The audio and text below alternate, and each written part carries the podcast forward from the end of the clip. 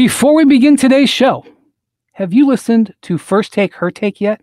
It's a new ESPN podcast that's generating a lot of buzz around these parts. So if you're interested, you can check it out along with Stephen A. Smith's new podcast, which features the best interviews from his ESPN Plus show, Stephen A's World. This week on the podcast, Stephen A. talks to Snoop Dogg. Exciting stuff. Check out Stephen A's World wherever you get your podcasts.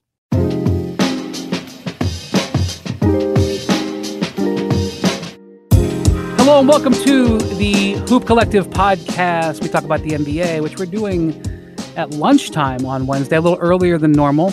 Um, the second half NBA schedule is supposed to come out in a few hours, and there's a whole bunch of NBA games tonight, so we won't know what happened there. So tough. Uh, joining me from Boston, Massachusetts, is Tim Bontemps. What'd you have for lunch, Tim? I haven't had lunch yet. Uh, joining us from Dallas, Texas, is Ban MacMahon. I know MacMahon had lunch. Just wolfed down a delicious salad my lady made for me. Had like little strawberry slices in there, nuts and all kinds of fancy stuff. Goat cheese, greatest cheese of all time. Phenomenal. All right. Um, so the All Stars came out uh, last night. There was a bunch of All Stars this year. Um, there was only so many spots. I'm not really super duper moved uh, either way. Some guys got snubbed. Um, if there's a year to be snubbed, it's this year. It's not going to be a great All Star weekend. Um, so, you guys, I mean, do you guys have any strong feelings about that? I don't. I, I'm prepared to move on. Sorry, Devin Booker. Sorry, Mike Conley. You know, it'll it'll it'll get better. No well, commentary. And and one of those two guys will get in because obviously Anthony Davis will, will be replaced. Um, I would say the one thing I would disagree with you on is uh, if there's a year to be snubbed, it ain't this year for Mike Conley because this might be his last best chance. Um, Devin Booker is going to be an All Star several times in his career. I think that uh, this is this is maybe Conley's last chance. You're an all star in our book, Mike Conley. Um, there was a great NBA game that you guys both covered last night. Um, Celtics versus Mavericks. Luka hit a couple of insane shots down the stretch of that game, including a game winner.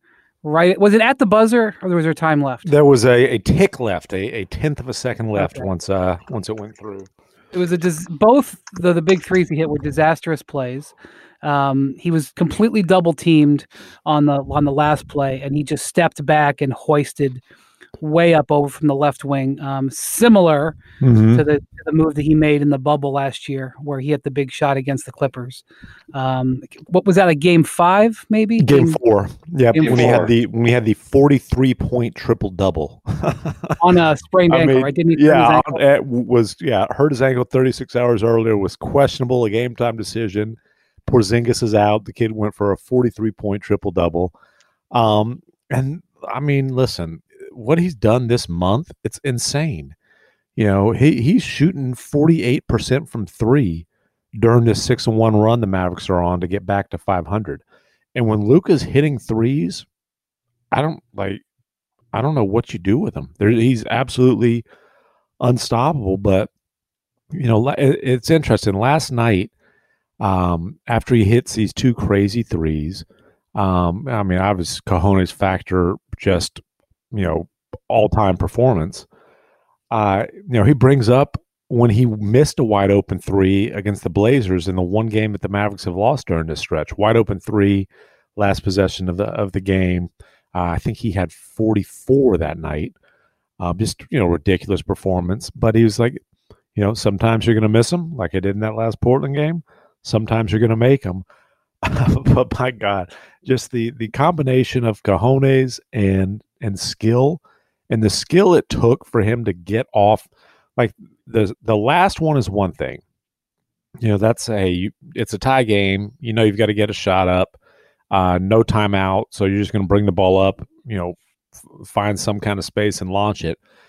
The other one, though, dude, they hadn't scored in damn near three minutes. It was like last year's Mavs clutch offense. They'd lost an 11 point lead. Obviously, all the momentum is gone. Boston had just taken the lead for the first time in forever. It was a, another yucky possession.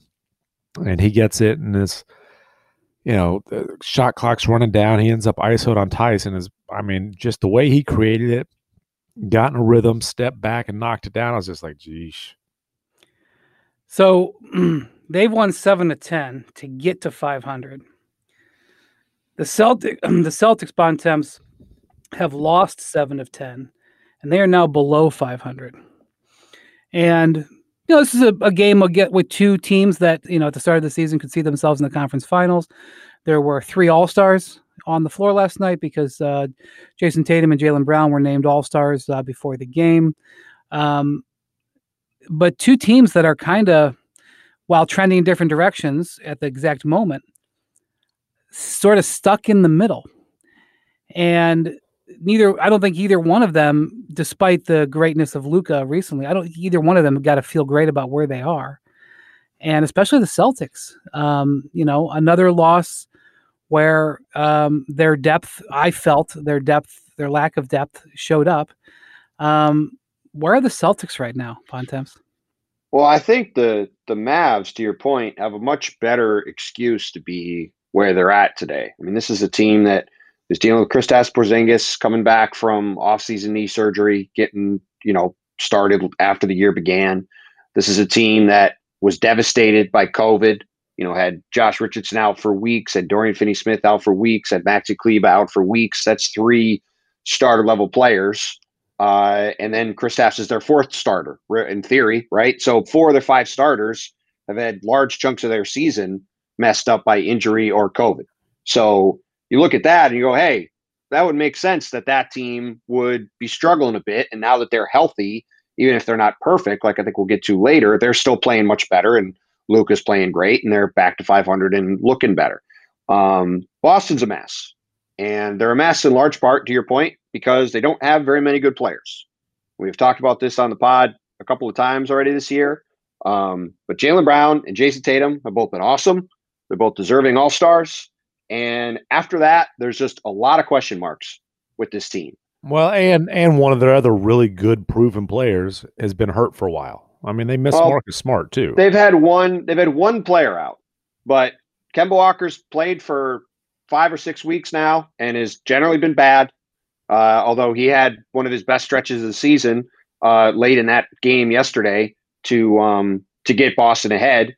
Uh, mm-hmm. Hit a four had a four point play, hit another three, made another play. But he he was on his he was on pace until that late burst to have another game where he hit a few shots in the first quarter and then couldn't make a shot the rest of the game, which has tended to be his pattern in virtually every game. He's shooting like 48% in first quarters. I think he's shooting 32% the rest of the game, and he's shooting 37% on the season. Um, and that's just kind of the way things have been with him. But he also isn't playing tonight uh, in Atlanta. We'll see what happens in that game. But but look, even if Marcus, even with Marcus Smart aside, they've had one injury and even the one week where they had a bunch of guys out with COVID, they had all their games canceled. Unlike a lot of these other teams, like the Mavs and the Sixers right. and the Heat, who had to play with half a team, right? Um, the, the bottom line is they're just not very deep. And if you have one starter out, you ought to be able to make up for that. And the Celtics are so thin, particularly in wing players, where they basically only have Jayson Tatum and Jaylen Brown on their team that are ambulatory playable wing players, that they're just not very good you know, they, they, they're playing three centers, Daniel Theis, Tristan Thompson, and Robert Williams. They have to play two of them together a lot because they don't have enough guys on the wing they can play. Jeff Teague has been an abject failure as a backup point guard, shooting 28% on twos uh, and has been benched. He, he should be cut, frankly. Like he, I don't think he can play. And the, the other problem they have is they have five or six just absolutely dead roster spots. So between Carsen Edwards and Tremont Waters and Tacko Fall and Jeff Teague. These are guys that are not NBA players, and they they have roster spots full of guys that can't help them, and that's why they have Aaron and, Nesmith and, and a rookie plus, playing thirty minutes a game.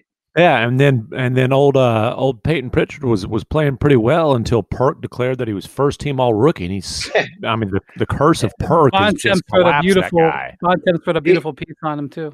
He he's oh, well. he has played he has played well. Obviously, he's not making shots. He stunk. He stunk last night. He was terrible. He he was terrible last night. He finally hit a three and then instantly bricked another one and threw a pass 17 feet away from a guy on the other side of the court out of bounds. But he he has been fine and he's going to be fine. He he's a rotation guard and he's been a, a pleasant. He's been one of the few pleasant surprises they've had this year.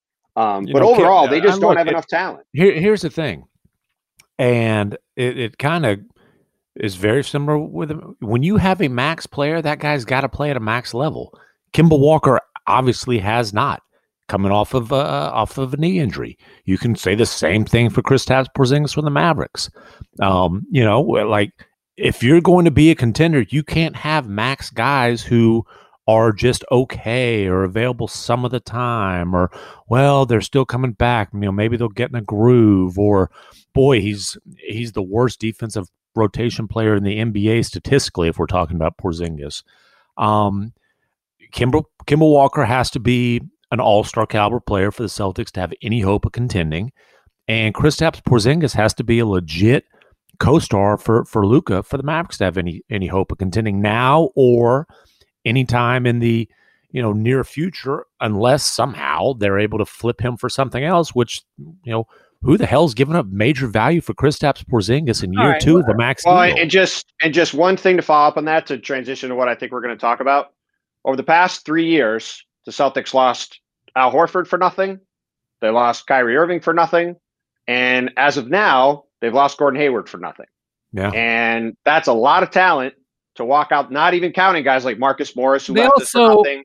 Terry also, Rozier, who left basically right, for nothing. They traded Rozier for Kemba, but they could have they could have done something with that. And man, Rozier is playing well too.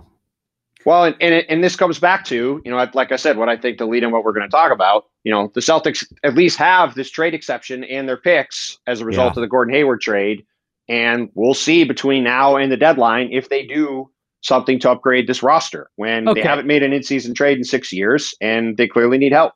Okay, so as we sit here on the afternoon of February, whatever Wednesday, um, there are eleven NBA teams right now who are within three games either way of 500, either 500 or either. And if you if you spread it out to five, it, like the number jumps to like 13, 14. A year ago, uh, and it's not really apples to apples because the schedule is a little bit off. But a year ago, there were three teams within three games of 500. So what you have here is this conglomeration, coagulation of blob at average basketball. And then you bring in the fact that there are 20 teams that will quote unquote make the postseason this year. Mm-hmm. Um, you know, at least into the playoffs or into the play-in tournament. Um, and then you add to the fact that there's a whole bunch of teams that are in that blob that have expectations one way or another. Um, you know, Washington as an example. You know, they've um, they've you know been on a win streak. By the way, they are not in that blob, but they are um, a team that you don't see waving the white flag. Uh, Atlanta, they're five games under 500. They just signed a whole bunch of guys. They're not waving the white flag. By the way, um, did you see Trae Young's All Star second quarter All Star caliber defense with the game on the line last night? My God. Uh, it was tell tell me last, tell me how much you care about winning again, please. The last possession where um, the Cavs won the game basically in the last second. Um, what happened with Trae Young there was an abomination.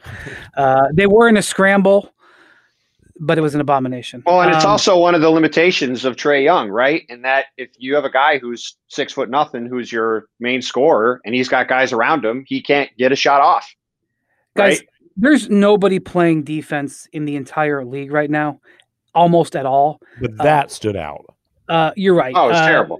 Right now, and I mean, this will moderate a little bit, and I don't know what will happen in the playoffs, but right now, according to my man Hembo um, in the stats and information, eight of the top 12 offensive seasons in the history of the game, okay, are taking place right now. Okay. Oh. Brooklyn, the Clippers, the Bucks, the Jazz, the Nuggets, the Trailblazers, the Pelicans, and the Suns uh, all are having seasons that are historically in the top 12 of all time. Yeah. Okay. Uh, by the way, the only team that from that, that's not from the last five years that's in the top 12 of all time in terms of offensive efficiency you guys want to take a guess from the last five 14 15 warriors that's not last five years are they up there mm, no the 16 17 warriors and the 18 19 warriors the 1920 mavericks mm-hmm. which set the record last year that's now fifth I was going to say that. Yeah, the record is one sixteen point one. Correct. Uh, I don't have. I, don't I think have, it uh, is. Anyway, One sixteen point seven. Oh well, one sixteen point seven. Okay, that'd be that ranked fourth Close this enough. year, just a tick, uh, a tenth of a point ahead of the Jazz. Nets, Bucks, and Clippers are all better than that this year. So, um, yeah. So the, there's only one other one from the from the last five years that's outside the top. That's inside the top twelve. Ah, And this team has a nickname. Showtime Lakers. You got it. 90, 60, 1986, 87 Lakers. Uh, they they rank. Uh, uh, anyway, my point is nobody's playing defense, and everybody's bunched in the middle, and anything could happen. And so to bring this back where I started this, guys, I have no idea what any of these teams are going to do at the trade deadline. And guess who else doesn't? The, The teams. teams. When I talk to people during the day, the answers that I, the questions that I get are who's buying and who's selling. Uh, and two teams that come up right quite frequently right now are are the Celtics buyers or sellers, or are the Mavericks buyers or sellers? And uh, that's going to be very interesting. Um, first off, I think there's only a couple of teams that we can say for sure are selling. Um, the Cleveland Cavaliers are selling. DeAndre Drummond is widely available. There might be another player or two that could be available there. Um, the uh, Orlando Magic um, possibly could be willing to part with a guy like Evan Fournier, maybe a guy like Aaron Gordon. That is being ch- uh, chatted around about uh, executives. Um, the Houston Rockets, who have lost eight in a row, um, there's chatter starting to go around about whether Victor Oladipo will be back on the market. Um, they're Yeah. sort of sinking. An interesting thing about Well, the look, that chatter's been going around since they got him. right? But he played okay. You know, they had a little bit of a, a lift when he first got there. Um, you know, the other thing about the Rockets is. Uh, so the, the the Thunder can swap their pick with the Rockets this year, but they don't just swap their pick; they could Right. also swap Miami's pick. So basically, the Um, Rockets probably end up with Miami's pick, is the way to put that. Except there's a protection on that swap. Top four. top four. Um, so there's two protections really out there right now. You really keep an eye on. One is the Minnesota Timberwolves protected pick owed to the Warriors if it gets in the top four, top four, top three. Bontemps, I always forget Top three.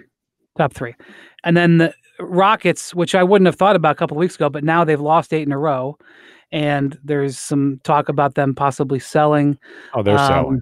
They're, they're definitely gonna okay. selling. Uh, you know, and you know we don't know where John Wall's health is going to be. The only teams that are truly selling are Houston, Cleveland, and Oklahoma City.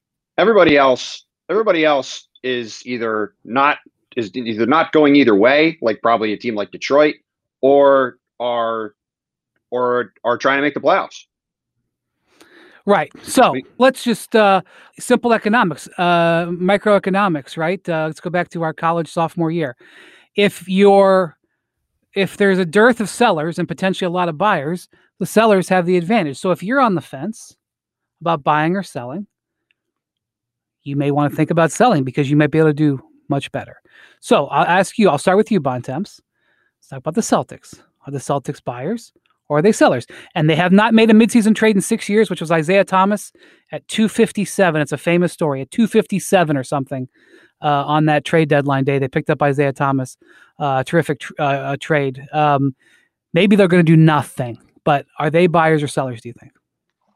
I don't think they're sellers because the only stuff they have that they're going to sell, nobody's going to, they're not going to sell, and nobody wants us, the rest of it. So I think it's just a question whether they stand pat or they buy, and I, I'm not sure what the answer is. I mean, I think a lot of people here. What about Kemba? Uh, I mean, this is sort of going to come back to the Kristaps Porzingis Right. conversation we're probably going to have later, which is that both of those guys fall into the same camp as MacMahon kind of laid out earlier. Of uh, they're not really anywhere near where their value is, and or where their value was, you know, say six months or a year ago. And so, if you're going to trade them, you're essentially trading them to bet on the fact that they're just not going to be that good again. Well, um, and and, and are you are you trading them with positive value or because of their contracts? Like, are is that a salary dump at that point? Like, Right. you can't So- you so can't that- trade these guys as a salary dump. Like, no, you can't do that. Yeah, so I well, you can you can do it. I just don't think that the Celtics will do it. Okay. Um, You, I would you, say- you can't do that and and convince your young stars that you are really trying to compete. That's a tough sell. Okay.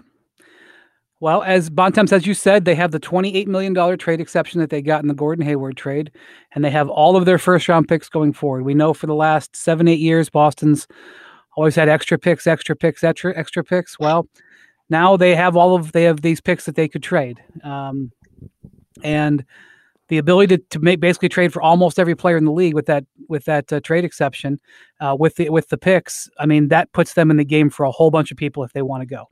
Yeah, that's true. And, you know, I mean, it also should be said the Celtics, you know, have been rumored to be involved in everything under the sun over the past several years and have done nothing, basically, right? Right. They they sat on the Sacramento Kings pick thinking that would be a great pick. It was the 14th pick in the draft. They sat on the Memphis pick thinking it'd be a great pick. It was the 14th pick in the draft. Uh, they've had a lot of misses in the draft. Um, you know, they drafted Romeo Langford last year. He's showed a couple flashes of playing some defense. He's also been hurt basically the entire time he's been in the league. Um, he's allegedly coming back after the All Star break. They could, certainly could use him. Aaron Nesmith has not done much in the minutes he's gotten to play lately. He's been okay, but that's not looking like a banner pick at the 14th pick.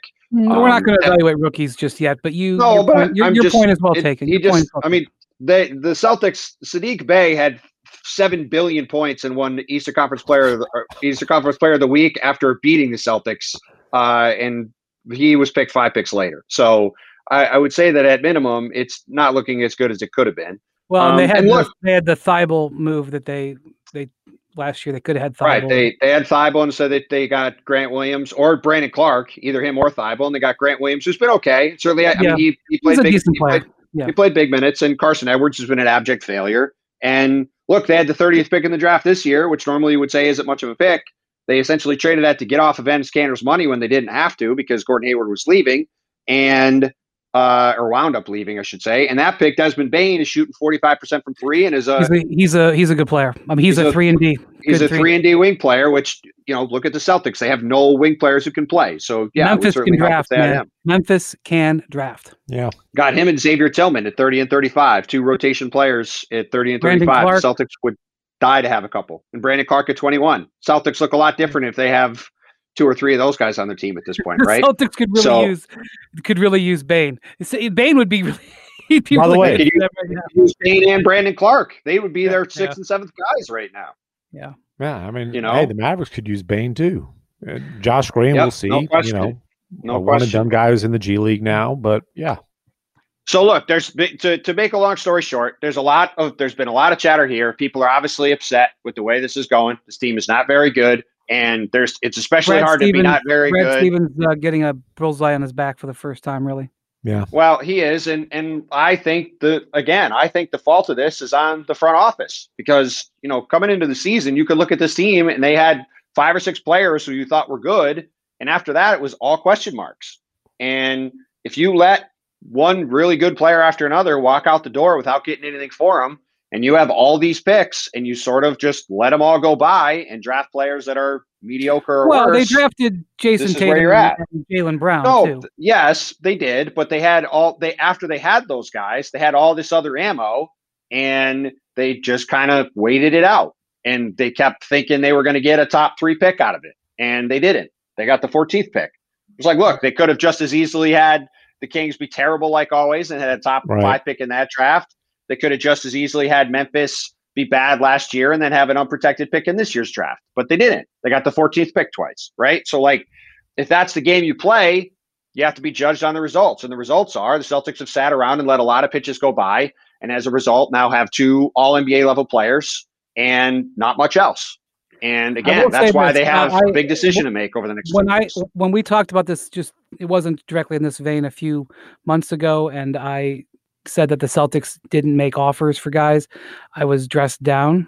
So let me just say the Celtics did make offers for guys like Paul George. They just didn't make the offers that that Whether they had made offers or not, which they did, you know, they made offers. They didn't get any of these guys. So, Right. you know, again, it's They just didn't you're make judged on the deals. result. That's right. They didn't make deals. And that and it's not to say that they they absolutely should have made deals either, right? Like I'm not saying they should have gone and traded 7,000 picks for somebody. Like it's hard to know how that stuff works out, but again, we can just look at what they have. And what they have are two awesome, elite young wing players, the exact kind of guys you want to build a team around. And then they have a team built around them that isn't ready to win. And that's why they're a 500 team. And yes, if Marcus Smart was healthy, to Tim's point, they'd have a few more wins and they'd look better. But you still wouldn't look at them and think that they're going to go into the playoffs with this group and be able to compete with Brooklyn and Milwaukee and Philly. Like they're just not. So are they going to go out and get, you know, Aaron Gordon or, you know, some other good to very good level wing player who could play the four and can beef up this roster and give them a Yeah, shot? They, they, Like, kind of need see. a they need like a combo forward, right? That's that's what they need. Yes, they need a guy who can play the four and who, more than anything, they need another guy who can create their own shot. Because in today's NBA, as you pointed out, with nobody playing defense, if you have only two or maybe even just three guys on the whole team who can dribble and make a play, defenses that are even bad defenses can load up on you. Like on Sunday when the Celtics played the Pelicans in the second half, Stan Van Gundy said, Hey, you know what? The Celtics only have Jaylen Brown and Jayson Tatum, who I'm worried about. I'm going to throw every guy on my team at them and I'm going to let Kemba shoot a bunch of jumpers. He clanged every shot, and all these other guys can't dribble. So I don't care what they do. I have to And say. I have to say, um, so this has been a rough road trip for the Celtics. You know, they lost in overtime over the weekend to uh, the Pelicans. Um, Zion had a basket at the end of the game. Uh, uh, Tatum ends up forcing overtime with a tremendously with a tremendous display of talent uh, to get that shot off and to get that ball in the basket. But they were down because Zion got the ball, and um, Tristan Thompson, who was not a slight man, Zion just bulldozed him. Yeah, I went through them like tissue paper. And I do not think that was a flop. I know some people thought it was an offensive foul. Tristan was not flopping. And JJ Redick said something earlier this year. It was a simple quote, but my God, was it profound. He said, and I don't, I may not have it exactly correct, but he said basically like all of us in the league would love to take 15 layups a game with our dominant hand. We just aren't good enough to do it. right. It's But- hard to get there. But this is a this is a last you know last 10 second play.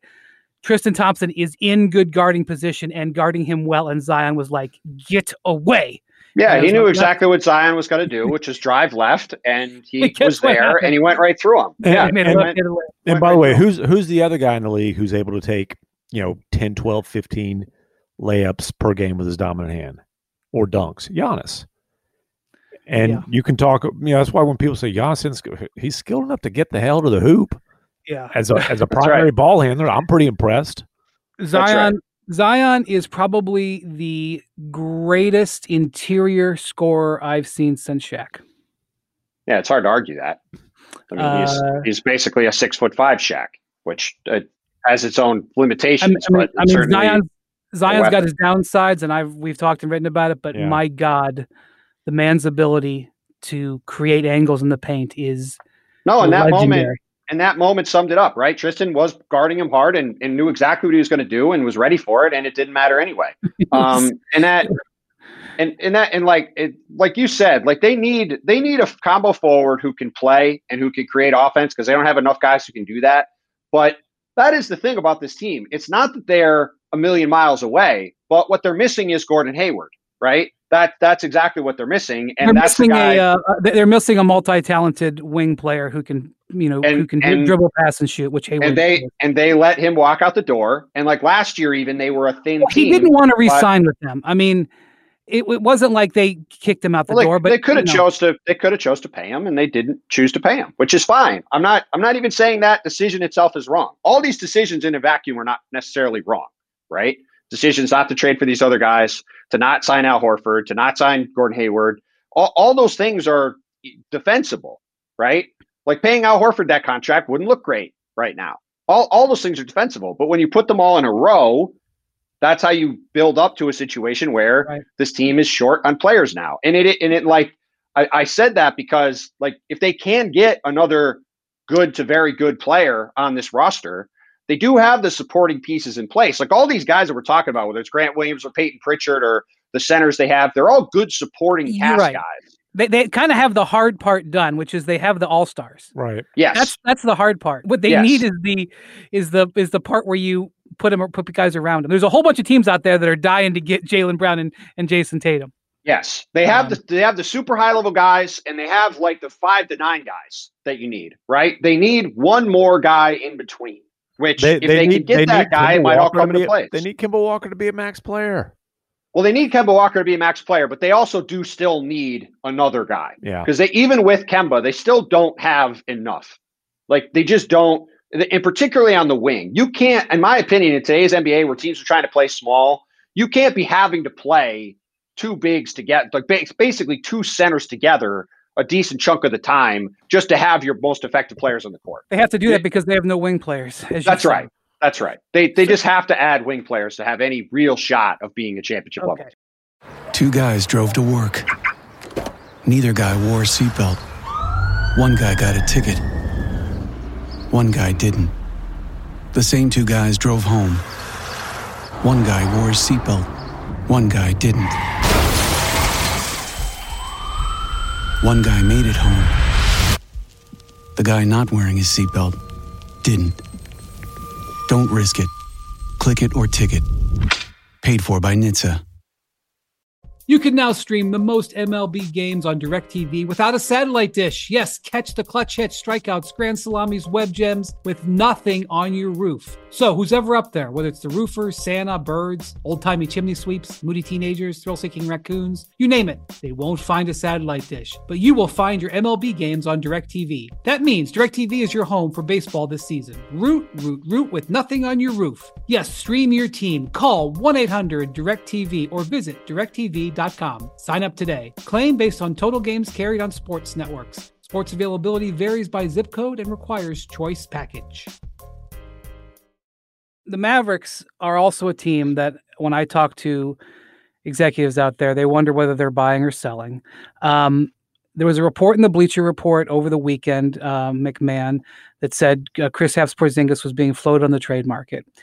I have to say, I've heard the same. Yeah, and Now- look, Cuban shot it down strongly on the record. Carlisle shot it down strongly on the record, and if it's true or not, they're going to say the same damn thing. So whatever. Right. But let me just say that the reason I didn't bring it up is because I could, you know, there's all these shades of gray when guys get floated around.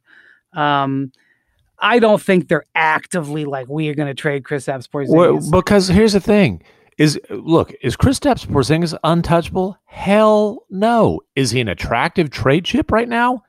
Also, hell no. And Right. the Right. Mavericks, look, the Mavericks' chances to contend are tied to Kristaps Porzingis. I'm talking about now, and you know, over the course of his contract, and perhaps even beyond. Either he needs to be that legit number two guy, or he needs to be their ticket to that guy. In other words, a KP plus package for you know whichever is the next or, or another disgruntled star who who's looking for a chance to contend. Which you know what, if you're a legit star and you team up with Luka Doncic, you'll have a chance to contend. Luka's that good. Um, but Porzingis is a good. He's he's ridiculous, and he's 21. He's t- I think he turns 22 next week. He's unbelievable. A Porzingis has had glimpses where you think, well, maybe he is that good, but he's not had any kind of consistency playing at that sort of level. And then obviously B, and perhaps I should have put this one first. He's hurt a lot. He's never finished a season healthy. He's going to miss several games throughout the course of the season. You don't know if he's going to be healthy. He's you know hadn't been healthy yet at the end of a season.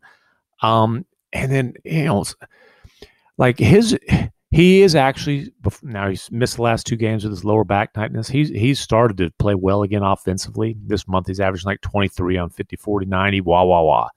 He is so bad defensively right now. And he he can't be a one-way guy. He has to be a two-way force. He I'm I'm not exaggerating. You look at defensive rating for guys who play 20 plus minutes, he is dead last in the NBA, right behind Marvin Bagley III. That's how hmm. freaking bad he is. I mean, he can't get in a stance, he can't move. And I'm, you know, Carlisle says, well, you know, he didn't have a training camp, he's playing his way into shape, and I hear all that. But you've got physical issues. I wonder how much you have effort issues, and it's, you know, if if he's not right, this team's just a, a when he's know, having a good night, though, it's a sight to see. Yeah, and and and and you can talk yourself and you know you shoot you can go back and and watch uh you know him in the in the three playoff games he did playing against the Clippers and you can talk yourself into still saying hey he's got potential to be that dude next to Luka and you know I think sometimes ego still plays a part but their games do complement each other you know Porzingis as a as a guy who can both roll and pop uh you know that that certainly complements Luka's game. Um, you know, they've got some other decent players. Obviously, they, they were hoping they'd be in the market for another bona fide star this summer. And, and I- you know, I think th- I would be surprised if the Mavericks are sellers in terms of willing to take a step back. Um, simply because when you got a guy like Luka, you don't want to waste any any time, and you don't want I, I agree. you don't want to think- plant seeds in a superstar's mind that this franchise isn't always going to be all in on winning.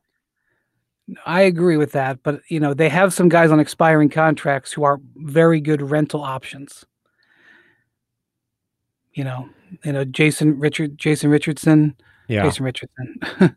um, former dunk champ. yeah. Josh- Is Josh, Rich- Josh- is Josh Richardson actually a good rental option? He's playing better lately. Um, notably, he's not always in their closing lineup. Part of that's because Jalen Brunson is is become one of the best backup point guards in the league and also plays well off of Luka. Um, but you, you're talking about Josh Richardson, Tim Hardaway Hardaway, Jr., who's yeah. been really, really good since going to that six man role. Um, and then, you know, if you're talking about just not necessarily a rental to make your team better, but a uh, a sizable expiring contract, then uh, then Johnson's in that mix. James Johnson. Yeah. Yeah. Um, I'll tell you what, Knicks fans have been watching the Mavericks like a hawk. Oh yeah, they they want that lottery pick, and they they, uh, they don't like they don't like the six and one run that the Mavericks are That's on. right. Well, I mean, look, right now they're they continue to play this way. I think they're um you As know long as Luke get- is healthy, they're they're not giving up that bad of a pick. But it's Ah, but I it's agree. it's still that's still that trade is still not looking as bad as a lot of people thought it was the day that the Knicks made it, given the way that Porzingis has played. Because it's True. just not she's just not lived up to the to the expectation that um that you would have hoped for. And look, it's not that it's certainly no certainly possible that changes, but you know, to Tim's point, he has not played that well. He's been hurt a bunch, and you know, if the Knicks end up with uh, even if the Knicks end up with I don't know the 18th pick in the draft, that's probably a lot better than a lot of people would have guessed when they made that trade. So you're talking about Luka Doncic and the All Star. What, what you guys don't know is that I just had a trivia question that was a total disaster. I had to change the trivia question, and Bontemps and MacMahon were all over me, and they are correct. I deserve it. Uh, this trivia question, as the entire Hoop Collective, is brought to you by CarMax. Don't just buy a car; love your car with the new CarMax Love Your Car guarantee. Chris Go Paul, to CarMax so you don't have some used car salesman sell you a bad car like Brian tried to sell us this bad trivia question. trivia question. As I kept reading it, I was like, "This, I have this wrong." Uh, and I'm, I'm just gonna say it was bad. It was a bad wrong. Uh, um, Chris Paul is the third player to be named an All Star with four different franchises. So he was a Hornet, a Clipper, a Thunder, and a Sun. Who are the other? There's one. Okay, how many? we Moses got? Malone. You got it. Wow, we've got some geniuses here. That's here. it, That's it. That's Moses it? Malone. You Well, guys I had it. knew- in five dude. seconds. We didn't. I mean, we I didn't mean, that have was- any misses. that was- That was an easy one. that's like that's like Shaq's field goal gotten- percentage when he was being guarded by Shawn Bradley or something. Well, okay. Congratulations to you. Why don't you guys both? I'm going to have you guys start doing this trivia thing every week since I'm obviously very bad at it. Okay, Um, I got I got some trivia for you. I got some trivia for you. And if you follow me on Twitter, you, you already have the answer. But Luka is the second guy in the last 25 years to make not one but two go-ahead three-pointers in the final 30 seconds of a game. Who's the other one? I actually saw this on your Twitter and I forget it now. Uh, Kobe.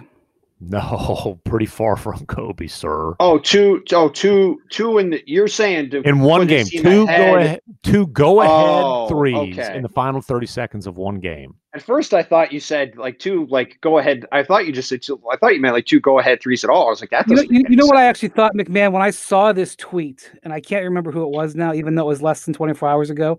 It so you show you what kind of frame of mind I was in.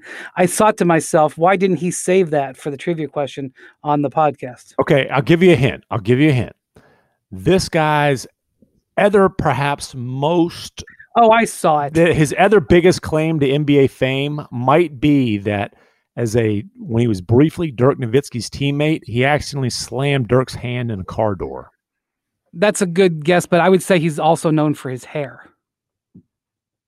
I didn't see You this got it, tweet. Known for his known for his hair. I I remember. I don't. I have would no. I have no idea on this Look, one. we, we we'd be here until the podcast data ran Yeah. out. It's Yeah, Dan. Dick, yeah. It's Dan Dickau. Dan Dan Dickau. Oh, oh, The oh. the immortal Dan Dickau Wow. for the New Orleans Hornets. I wouldn't even remember what team he played for. Uh, listen, Although I'd I forgotten like Dan that Dickau. Yeah, I like Dan played Dickau. Mavericks. I like Dan Dickau. He's a good guy.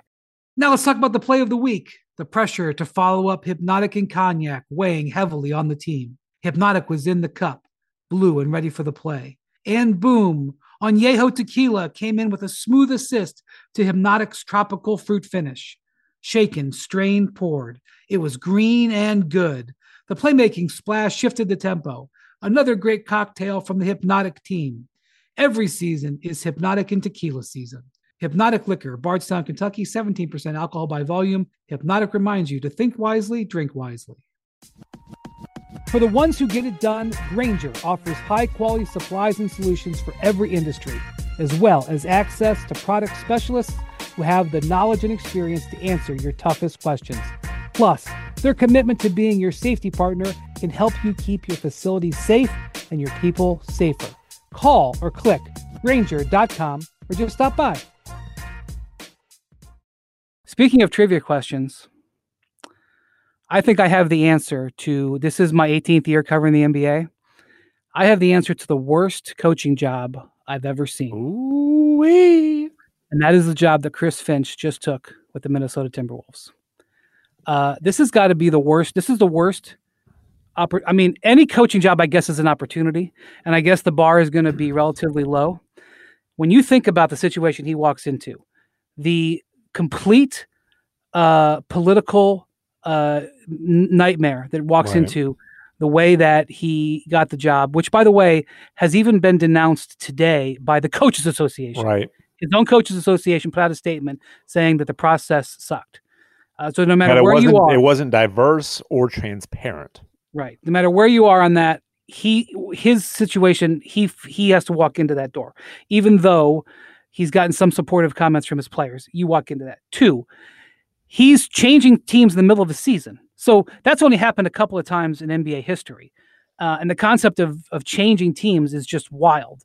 Uh, there's been a couple of more coaches who've come in sort of from off the street, um, and that's tough. But now you're changing teams. You don't even have. If it's one thing that's hard enough to be an interim, you don't have the knowledge. Two, three. Last guy, the last guy that did it was uh, Lionel Hollins in Memphis. Uh, certainly, I think Chris will be quite happy if he can have a similar run in Minnesota to the one Lionel You had. exactly right. Um, the difference, though, is that Lionel had already been there as an, as an as an assistant coach and an interim coach. Yeah, He had an under, he had he knew the players, at least some of the players in the organization. All right, they're the worst team in the league. Okay, they have probably no draft pick, depending on how the lottery balls bounce. They have um, no cap space. They're either The going to get an incredible player in the draft or no player. That's going to be Right. that is going to be a fascinating lottery Yeah. night, both with them and the Rockets, especially with the top four or five guys in this draft are absolute studs, and that is going to be a long sweat for for those two teams to wait and see what happens. the team is for sale. Okay, so you have no Sort of. Right. Well, whatever. I mean, they could sell, and then you have no idea how that's going to change things. Okay, and with the way this, and you know, you guys, when you hear this podcast, you'll you'll already have know the second half schedule. Um, but it's our it's my understanding the second half schedule is going to be just a mess of five games in seven nights and three games in five nights, and just they're going to jam that sucker in you ain't getting any practice time. Like, like you're not going to have anything resembling practice time. You're going to be able to install stuff. Here you go. Here's this. you know, this flaming bag, Chris. Good luck to you. And like, look, I mean, it, it means that if he if he achieves in this job, and I don't even know what achieve means, it makes it all the more impressive. A, a lot of a lot a target has been put on Gersson Rosas, uh, the GM, in this transaction. I will tell you, I am putting the target on the owner, Glenn Taylor, because Glenn Taylor, when he hired Gersson Rosas to be the general manager, it was clear that he wanted Ryan Saunders to remain the coach. And look, guys, I have a personal affinity for Ryan Saunders. Mm-hmm. I like him as a person a lot. I spent three days with him last year for a story that never ran because the team went into the tank, but they had a good November. And I went up to Minneapolis and I spent three days with him, and he was very welcoming and open. And I talked to a bunch of his players. His players loved him. Um, Everybody and, loves Ryan. He's an yeah, he's an awesome okay. he's an awesome dude. But you you sort of cornered Gersson into keeping him. And so, and then you put the team for sale, but you weren't you weren't really sure you were going to sell the team because he's done this before. And now the team's been hanging out there for nine months or even more, and he's had offers and he won't take them. And so now everybody's just sort of walking around on their tiptoes, wondering when the new boss is going to come. And so Gersson Rosas decides he's got to make a coaching change, and he thinks he's like, I got to get my guy in here because if I wait till the end of the year and I just experiment with somebody I'm not 100 percent sure on, uh, the team could be sold and we all could be fired. Yeah. So by by not giving the general manager full control to make his coaching hire, um, which you know they can all deny it, but it's it's clear that you know Ryan's affinity for the Taylor family and vice versa, it's clear. And then having the the team just hang out there for sale, just dangling out there for the uncertainty, led to this situation. Now they've had bad luck with injuries and COVID and all kinds of other stuff. There's no doubt about that. But this goes, as so many things go, it goes back to leadership from ownership, which is the most important thing. Uh, almost, I would say, second to the lottery uh, in the right year. The second most important thing to success of a franchise is um, is your ownership. Well, and they've I won the they've won the lottery a couple times. What few times? And they traded for a number one pick too. Yeah, they traded for Wiggins. So I guess you could argue ownership's more important because you win. Well, you have to win the lottery in the, in the right year. But um, I, have never seen a job that's worse than that. I, I did hear he got a, a three year contract with a team option for a fourth year. So at least he got a multiple year deal. So he's protected a little bit. But but I'll bet he didn't. You know, he's a first time head coach, so he's not exactly getting um, you know, a contract that's going to you know guarantee uh, you know massive money for the rest of his life. So I wish I and I don't know Chris at all. I've never spoken to him. I wish him luck, but um, I got to I got to and, and no and Gersson or I, I think Nick Nurse, uh, who was uh, the the head coach in Toronto where where Finch was an assistant. He he said, and I mean I'll take Nick at his word. I believe him. He said this came together in 36 hours. So he may have had some feel that this could happen and he would be a candidate, but he had, he had to make this choice right. fast. Fast. You want this job. And also, it had to kind of be kept quiet. So he couldn't. I mean, I don't know what he did, but my guess is he didn't call up 15 of his of his coaching friends and say, "Hey, should I think I should?" Chris Finch has been waiting for this opportunity for decades. There was no choice here. This was you get the opportunity and you take the job. Might be the worst job in the league, but it's one of 30 jobs. Exactly. He, there's no there's no turning it down. I mean, that's you know, I mean, he's he's a really well respected assistant coach, and maybe he would have got another job at some point. But he's a guy in his early fifties. He's interviewed for a bunch of jobs. He's been a lead assistant in the NBA for a while. He's coached against Nick Nurse in Europe for a bunch of years. Like this, this is a guy who's been waiting for this opportunity. There wasn't any choice here. It was just when am I taking the job? You know. Well, I wish him luck. I've never seen a, a, t- a harder position for a coach to be put in. So, not um, ideal. well, that is for sure. That we can say for sure. All right. Thank you for listening to the Hoop Collective podcast. Thank you to Ben MacMahon. Thank you to Tim Bontemps. Thank you to Troy Farkas, who edited out my foible on the Twitter or on the uh, or, on or did he? Or did he? Hope he did. I'm gonna come off looking like a you know what. Um, thanks for listening. We will talk to you next week. Have a great weekend, everybody. Adios, amigos.